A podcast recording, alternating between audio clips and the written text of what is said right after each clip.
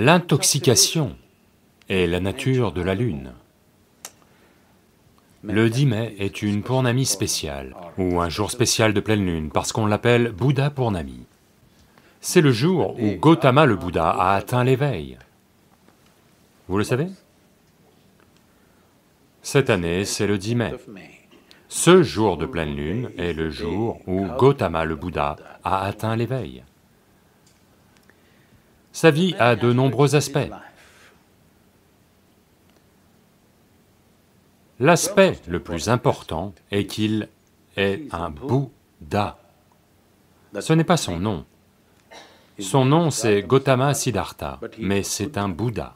Bouddha veut dire qu'il a transcendé son intellect.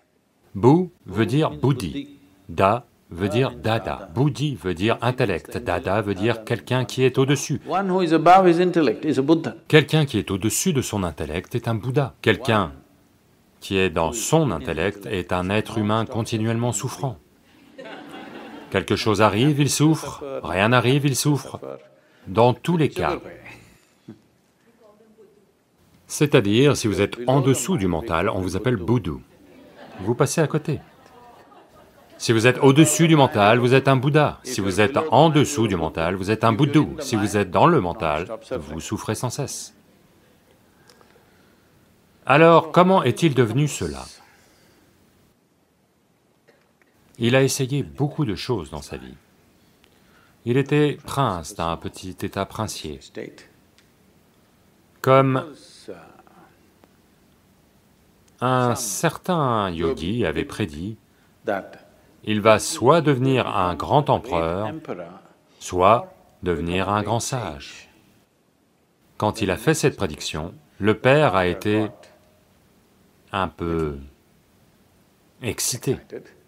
Il ne veut pas qu'il devienne un grand sage, il veut qu'il devienne un grand empereur.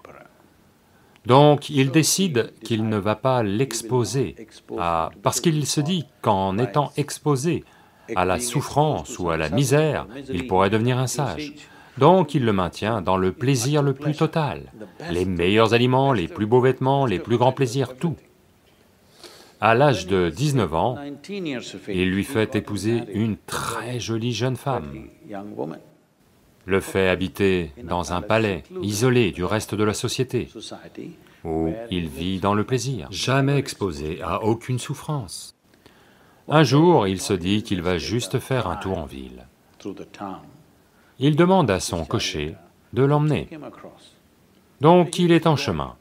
Et alors il voit un homme qui est vieux, qui avance comme ça. Donc il n'avait jamais vu un vieil homme de sa vie. Son père l'avait protégé de tout ça. Il dit, que lui est-il arrivé? Alors le cocher, oh, c'est juste un vieil homme. Comment cela est-il arrivé demande-t-il. Il répond, tout le monde vieillit un jour. Il se regarde, c'est un beau jeune homme. Quoi? Moi aussi? Il répond, oui, tout le monde, tout le monde vieillit. S'ils vivent assez longtemps, ils vieillissent. Il... c'est une prise de conscience pour lui. Je vais devenir comme ça Puis il voit un homme couché dans la rue, et qui est malade, incapable de se lever, souffrant beaucoup. Il dit, stop, qui est cet homme? Qu'est-ce qu'il fait? Il dit, oh, il est malade malheureusement. Qu'est-ce que ça veut dire? Il répond, un corps, parfois, ça tombe malade. Ça peut arriver à n'importe qui. Ça peut arriver à absolument n'importe qui. Moi, un prince, ça peut m'arriver. Ça peut arriver à n'importe qui. Alors il se dit, oh, je peux devenir comme ça. Puis il continue, il est complètement bouleversé par tout ça. Puis il voit un enterrement. Ils sont en train de porter le cadavre d'un homme. Qu'est-il arrivé à cet homme? Oh, il vient de mourir, c'est tout. Qu'est-ce que ça veut dire? Cela arrive à tout le monde sans exception. Puis il dit, qu'est-ce que je fais? Juste manger, des plaisirs, des absurdités, qu'est-ce que je fais de moi-même? Et il lutte, il se met à être tourmenté intérieurement. tout ceci, tout à coup, être un prince et ses plaisirs et ce palais, soudain, tout s'écroule pour lui. Et il commence à se demander, à quoi bon tout ça? Ceci va vieillir, ceci peut tomber malade, ceci va à coup sûr mourir. Pourquoi est-ce que j'investis ma vie tout entière là-dedans Mais à ce moment-là, il a déjà un petit garçon. Il regarde sa femme et son enfant, cette femme aimante et ce joli petit bébé. Il ne peut pas partir, il lutte et lutte et lutte. À ce moment-là, un peu plus d'un an et quart ont passé. Alors que le garçon a un an et demi, et il ne peut plus s'en empêcher. Au milieu de la nuit, comme un voleur, sans le dire à personne, il se glisse hors du palais et part pour de bon. Il entame sa quête. Je veux connaître la vérité sur cette vie. Il va d'école en école. C'est une époque où différentes écoles étaient établies en Inde. À un moment, il y avait plus de 1800 écoles. Je ne parle pas juste d'institutions, 1800 façons de faire les choses, 1800 variétés distinctes de yoga. Pas le genre que vous voyez en Californie, l'un fait comme ci, l'autre fait comme ça, des formes très élaborées. C'est comme la façon dont la médecine évolue de nos jours. Il y a 25 ans, vous vouliez faire un bilan de santé. Tout ce dont vous aviez besoin, c'était de votre médecin généraliste. Aujourd'hui, pour chaque partie de votre corps, il y a un médecin. Il y a quelques années, j'ai eu une... Euh, vous savez, j'avais une blessure au genou. Je jouais au football et je me suis cassé quelque chose au genou. Et j'étais tout empaqueté et je parlais. C'est comme ça que je me suis mis au golf, à cause de cette blessure au genou. Quelqu'un m'a dit, m'a offert un kit de golf et m'a dit, Sadhguru, vous êtes trop vieux pour tout autre jeu, jouez juste au golf. Donc j'étais assis là, à Atlanta, et je parlais, je parlais quelque part, et j'avais mal, je ne pouvais même pas bouger. Donc, après le... à la fin, alors que je parlais plutôt, quelqu'un a levé la main, je pensais qu'il voulait poser une question, mais il a dit, « Sadhguru, j'aimerais examiner votre genou après la session. Je suis un spécialiste du genou. » J'ai dit, « Comment ça Vous êtes orthopédiste ?» Il a dit, « Non, non, je suis un spécialiste du genou. » Alors j'ai dit, « Droit ou gauche ?» Duquel êtes-vous? Donc la spécialisation se développe de plus en plus. Un jour viendra, probablement dans 50 ans, où si vous voulez un bilan de santé, vous aurez besoin de 100 médecins pour vous examiner. Le temps que vous réussissiez à obtenir ces 100 rendez-vous, vous avez peut-être besoin d'un croque-mort. Alors ce sera ridicule. Ok, vous êtes allé chez trois médecins, d'accord. Vous êtes allé chez cinq médecins. D'accord. Si ça devient 50 ou 100 médecins pour un bilan de santé, c'est devenu ridicule, n'est-ce pas? Ceci est arrivé au système yogique. Les gens ont commencé à se spécialiser de plus en plus dans diverses petites choses. Chaque spécialité est un sujet à part entière. Quelqu'un m'a dit que des dentistes sont présents, d'accord, je ne parle pas. Par exemple, la médecine dentaire, juste 32 dents. D'accord? Ils font 9 ans d'études. 32 dents. 9 ans d'études, et ils n'en savent pas tout. C'est la nature de la création. Si vous commencez à étudier une dent à la fois, vous verrez que chacune d'elles a quelque chose de particulier. Quelqu'un peut passer toute une vie d'études à étudier juste une dent. Imaginez si vous aviez 32 dentistes pour examiner votre bouche. Un désastre, n'est-ce pas? Donc au fur et à mesure que la spécialisation s'accroît, quand ça dépasse un certain point, ça va devenir ridicule. Ceci est arrivé au yoga. Ce point a été dépassé où 1800 écoles, différentes spécialités de yoga ont été établies. C'est alors que Patanjali est arrivé et a en quelque sorte tout assimilé dans les Yoga Sutras pour juguler cette expansion qui croissait sans cesse. Donc quand Gautama est arrivé, c'était post-Patanjali, mais il y avait encore beaucoup de choses. Donc il va d'école en école, il s'exerce aux huit différentes formes de samadhi.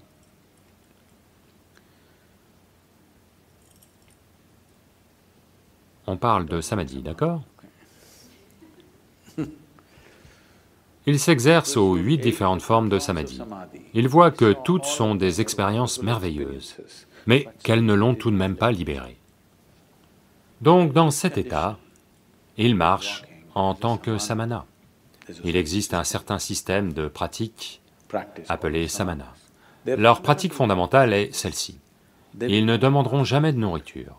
Vous ne devez pas vous mettre à chercher de la nourriture, parce que ils veulent vaincre l'instinct de survie fondamentale. Quoi qu'il arrive, vous êtes toujours en quête de nourriture, veuillez comprendre cela. Vous pouvez compliquer les choses de tant de façons, mais fondamentalement, le fait que vous parliez autant de l'économie veut dire que vous ne pensez qu'à la survie tout le temps, n'est-ce pas? Une survie glorifiée, mais c'est toujours de la survie. Donc une sadhana fondamentale pour eux, c'est vous ne suivez jamais votre instinct de survie. Vous continuez simplement à avancer. Donc les samanas ne faisaient que marcher, sans jamais demander de nourriture. Mais la culture était sensible. S'ils voyaient une personne spirituelle marcher, les gens cuisinaient chez eux et ils lui couraient après, et le servaient où qu'il soit, parce qu'ils savaient qu'ils n'allaient pas demander de nourriture. Aujourd'hui, si vous devenez un samana, vous allez marcher jusqu'à en mourir. En ces temps, les gens étaient sensibles à sa sadhana et répondaient. Donc il y avait des milliers de samanas parcourant le pays. Donc Gautama devient un samana. Et même si vous ne demandez pas de nourriture, vous allez passer près d'une ville pour que la nourriture arrive. Mais Gautama a pris ça trop au sérieux et a juste marché. Et il n'a plus que la peau sur les os, plus que des os et une enveloppe de peau. Il est devenu comme ça. Puis il arrive à un endroit où il y a une rivière appelée Niranjana. Malheureusement, cette rivière a disparu maintenant plus de rivière. Juste 50 à 80 cm d'eau, qui se déplaçait peut-être un peu rapidement. Il y entre et, au milieu de la rivière, il n'a pas l'énergie de traverser. Il y a une branche d'arbre, une branche morte, il s'y accroche. Il n'a pas la force de faire un pas de plus, mais il n'est pas du genre à lâcher prise. Il tient bon, on ne sait pas combien de temps. Les gens disent très longtemps. Peut-être était-ce deux minutes. Quand vous vous sentez si faible, ces deux minutes ont pu lui sembler des années. Puis, alors qu'il s'accroche, il réalise simplement, qu'est-ce que c'est que je cherche? Pourquoi est-ce que je parcours tout le pays, allant d'école en école, apprenant ceci, apprenant cela? Qu'est-ce que c'est que je cherche? Alors il réalise, il n'y a vraiment rien, cette vie est active. Tout ce que j'ai à faire, c'est juste éliminer les obstacles qui ne me permettent pas d'en faire l'expérience.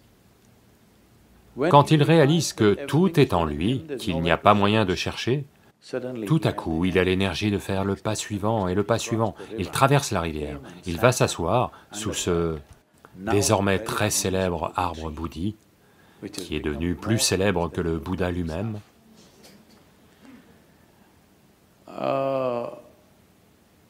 Une partie de l'arbre, un vestige ou un, descendant de l'arbre existe toujours à Bodh Gaya. Et il s'est assis sous l'arbre, c'était cette nuit de pleine lune qui approche maintenant, le 10 mai, il s'assoit là, et s'assoit avec cette détermination. Soit je vois la nature ultime de mon existence maintenant, soit je reste assis ici et meurs. Je n'ouvrirai pas les yeux avant de la connaître. Une fois qu'il a pris cette résolution, parce que le seul problème c'est qu'il n'y a pas de détermination. Toutes les deux minutes, vos intentions changent. Si vous êtes pleinement actif, Connaître ce qui est en vous, combien de temps cela va-t-il prendre hmm? Ça va prendre un instant, n'est-ce pas Parce qu'il n'y a pas de distance à parcourir. Le temps est une quantité qui n'est nécessaire que lorsqu'il y a une distance à parcourir, n'est-ce pas S'il n'y a aucune distance à parcourir, si je vous demande combien de temps vous faut-il pour vous asseoir ici, vous êtes déjà assis. C'est déjà là, ça ne prend pas le moindre temps. Donc vous êtes déjà en vie et actif. La réalisation ne prend pas le moindre temps, parce que vous n'avez rien à faire de particulier. Au moment où il voit ça, il atteint l'éveil complet, et la lune brille. Et il n'a pas mangé comme il faut, depuis bien des mois, des années à vrai dire. Il a été un samana pendant quatre ans. Et les gens autour de lui, il avait rassemblé environ cinq disciples, je pense. Ces disciples se disent, c'est un vrai, parce qu'il ne mange pas, il est vraiment strict. Et ils voient qu'il est dans un certain état, un état exubérant, et ils peuvent voir que son visage est illuminé. Alors ils attendent qu'il ouvre les yeux et leur donne un enseignement. Il ouvre les yeux, les regarde, sourit et dit, « Cuisinez quelque chose, mangeons. » Ils sont complètement dépités, ils se disent qu'il a perdu la tête. Ils ont marché avec lui pendant quatre à huit ans, alors qu'il n'avait rien d'autre qu'une torture. Quand il a atteint l'éveil, ils l'ont quitté. Parce qu'il voulait entendre quelque chose de sévère. Il a dit, cuisinez quelque chose, mangeons. On a perdu notre temps.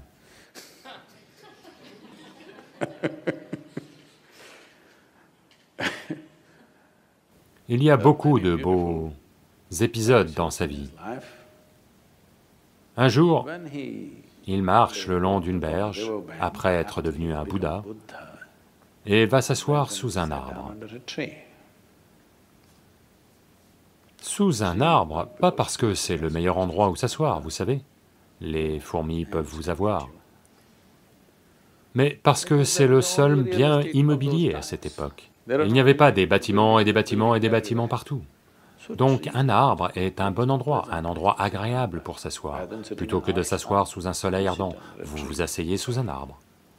Un astrologue, qui est très compétent dans son domaine, voit la marque de son pied sur la berge où il est arrivé. En Inde, pour les gens qui... Bain signifie toujours rivière. Ces rivières disparaissent, je vous raconterai plus tard. Bain est toujours synonyme de rivière. Donc, il arrive pour prendre un bain dans la rivière et il voit l'empreinte. Il y a toute une science, ou plutôt des observations, grâce auxquelles, en regardant la façon dont sont les pieds, on peut prédire exactement ce que la personne va faire. Donc il remarque l'empreinte, et alors il voit que ceci est l'empreinte d'un empereur, quelqu'un qui devrait régner sur le monde. Alors il se demande, pourquoi une telle personne se trouverait-elle dans cet endroit isolé près d'une jungle? Puis il suit la trace, pensant qu'il va rencontrer un empereur. Puis il voit ce moine, Gautama, assis sous un arbre. Alors il observe cela, et il se dit, soit mon astrologie est complètement fausse, soit on me joue un tour, soit j'ai une sorte d'hallucination. Que se passe-t-il ici? Puis il s'approche de Gautama et lui demande, « Qui êtes-vous » Gautama est dans ce genre d'état du genre Jasyit. Il dit, « Je ne suis personne, je ne suis juste personne. Mais vous avez les pieds d'un empereur, vous devriez conquérir le monde. » Gautama dit, « Ça, je vais le faire. » mais pas en conquérant. Voyez, il y a deux façons de gagner le monde, soit en le conquérant, soit en l'incluant. Oui, je peux vous faire mien, soit en vous capturant, en vous enchaînant et en vous faisant faire ce que je veux, soit en vous incluant en tant que partie de moi-même, oui.